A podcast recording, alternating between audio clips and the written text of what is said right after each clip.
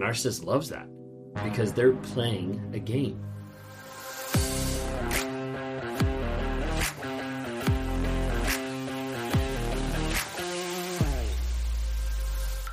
Narcissists attack your insecurities. Narcissists attack almost everything in your life to be able to throw you off balance, to be able to get you to a place that you don't know what's right, what's wrong, what's truth, what's lie, what's up, what's down. Narcissists will do anything to be able to put it back on you and make you be on the defensive.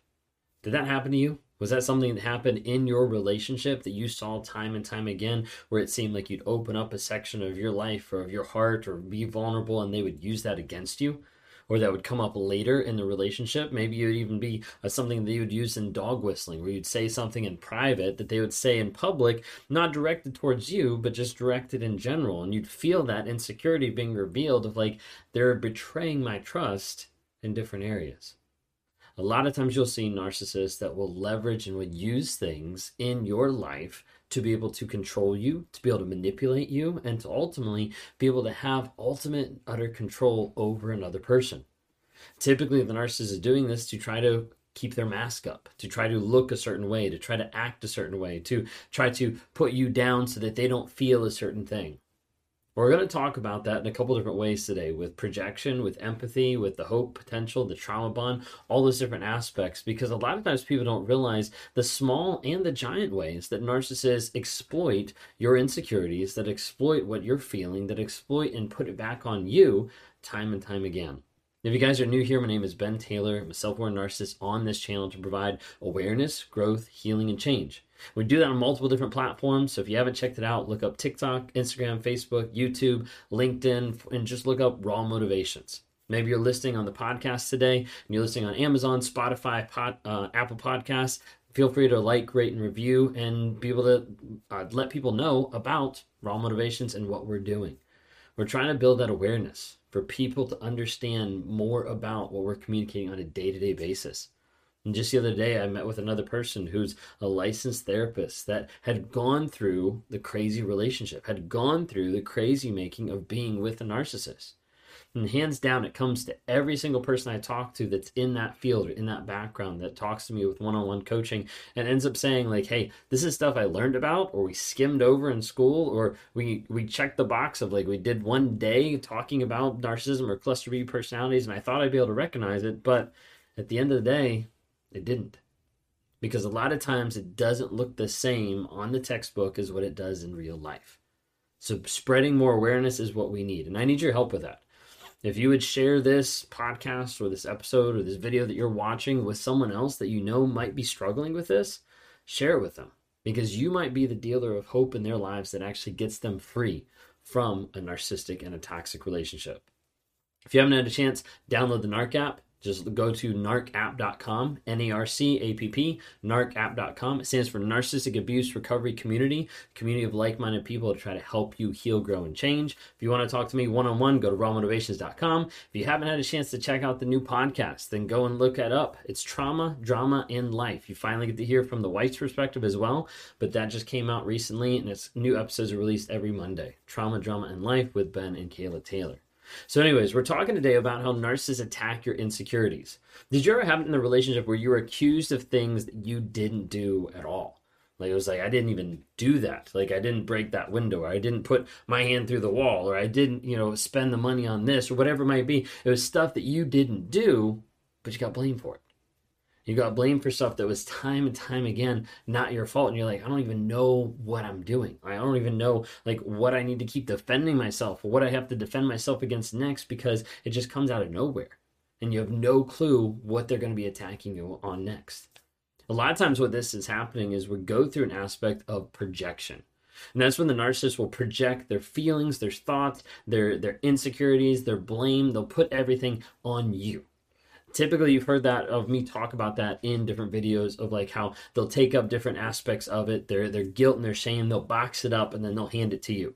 Or they'll say that hey this is your fault. Then you're like no it's not my fault. And then they take the package back rewrap it and say okay it's our fault. But they're still giving you this same box of shit that they don't want to be able to hold and they don't want to be able to handle because that has accountability guilt and shame that's all attached to it The reason why a lot of times narcissists project onto another person is in order to give that away so they don't have to feel the pain. They don't have to feel the emptiness inside of, I can't tap into love. I can't tap into gratitude. I can't tap into joy. I can't actually find a fulfilling relationship because I'm too consumed with the mask that I'm trying to produce that keeps me from the shame that I'm trying to hide. A lot of times the narcissist wants to project to be able to put that blame on someone else so they don't have to take on that responsibility. They want to be able to put the shame that they feel onto someone else so that they don't have to hold that or identify that that is them. You see, the thing is, a narcissist is typically looking to have all the power, all the control, but no responsibility. And as a result, they'll avoid accountability, they'll avoid responsibility, and they'll push it back on you. They don't want to feel the blame, the pain, the shame. They want to avoid accountability, responsibility, and they also want to confuse the victim of what the actual problem is a lot of times you'll have people that are very confused. You've probably seen this with word salad. You've probably seen this with arguments that go very circular, that go around and around the same topic, and you thought that it was done, and then it starts up again, it goes for another hour, and then it's done, then you thought it was done, but then it keeps going. And a lot of times the purpose of this is to confuse you, is to get you in a state where you're so confused, you're just like, whatever, I don't care anymore. I'll take the blame, doesn't matter. I just want to get past the situation. That is a tactic. That is a way that the narcissist is going to wear you down to get you to the place that you give in. A lot of times you'll see that you'll waste tons of time defending yourself instead of holding them accountable. Because you try to hold them accountable and they attack, right? You try to hold them accountable and it's like, how dare you go through my phone and realize that I've been cheating on you for five years? Like, how dare you find out that we don't have any money in the bank because I spent it all on someone else? Like, how and it goes on and on when you see the narcissist get so upset and so irate that you're holding them accountable. And as a result, they'll flip it around on you, saying that you're the abusive one. You're the one that doesn't make it safe. You're, like, you're the one that's cheating. Like all different types of things they'll project. And a lot of times it is true that when the narcissist projects different things onto you that you're not doing, a lot of times it is a confession of guilt of something that they're doing. So pay close attention to that if you see that a lot of them putting stuff on you. They're like, I haven't been doing that at all. A lot of times they'll use projection. A lot of times they'll use your empathy. They'll use your feelings, your emotion, your sympathy, your empathy for another person, and they'll use it to abuse you. Typically, when I run across this and talking to people, one of the first aspects is feeling bad about the possibility of blocking the narcissist, about blocking that person, because it doesn't feel right. It's like like morally it seems like it's doing a disservice to another human by like cutting them out of my life. Like I shouldn't do that to another person. A lot of times people struggle with that idea of like, should I actually block? Because they're not really viewing the relationship in the truth and in the reality of the toxicity, the maliciousness, and the intent to cause harm to another person.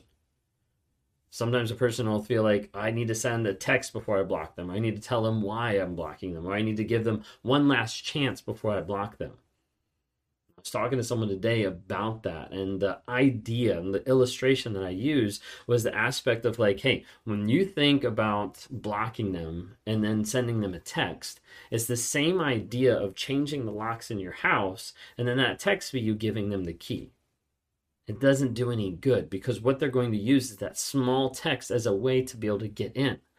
Well, you didn't let me respond. Well, here's my response. Or why would you do that? Or I can't believe you're finally giving up on me. Like all these different types of things, they'll use no leverage that small text of like, hey, I'm done. I don't want you in my life anymore. Please stay away.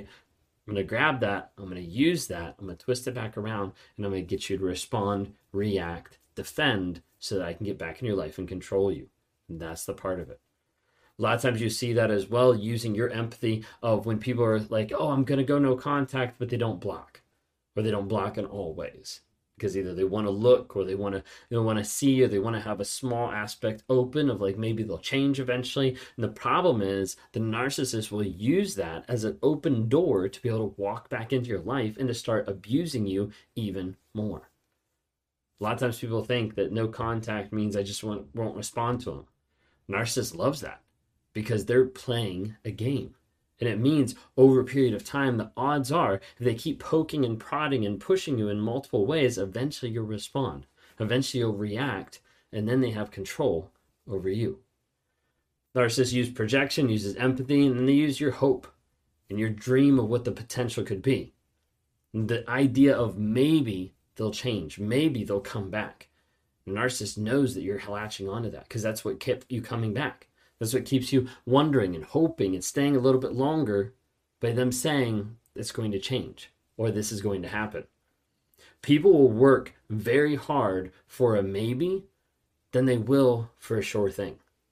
Just think of it with like the lottery. There's a lot of people that spend tons and tons of dollars investing in the lottery and getting nothing in return than they do investing in companies or businesses or their time or their education to be able to grow and get better, to be able to level up and up their game in multiple aspects of life and business. But that maybe is enticing. That maybe is going to latch you onto that other person. That maybe becomes addictive so much that chemically it will ramp you up to the place where you'll be addicted just like you would be on other drugs.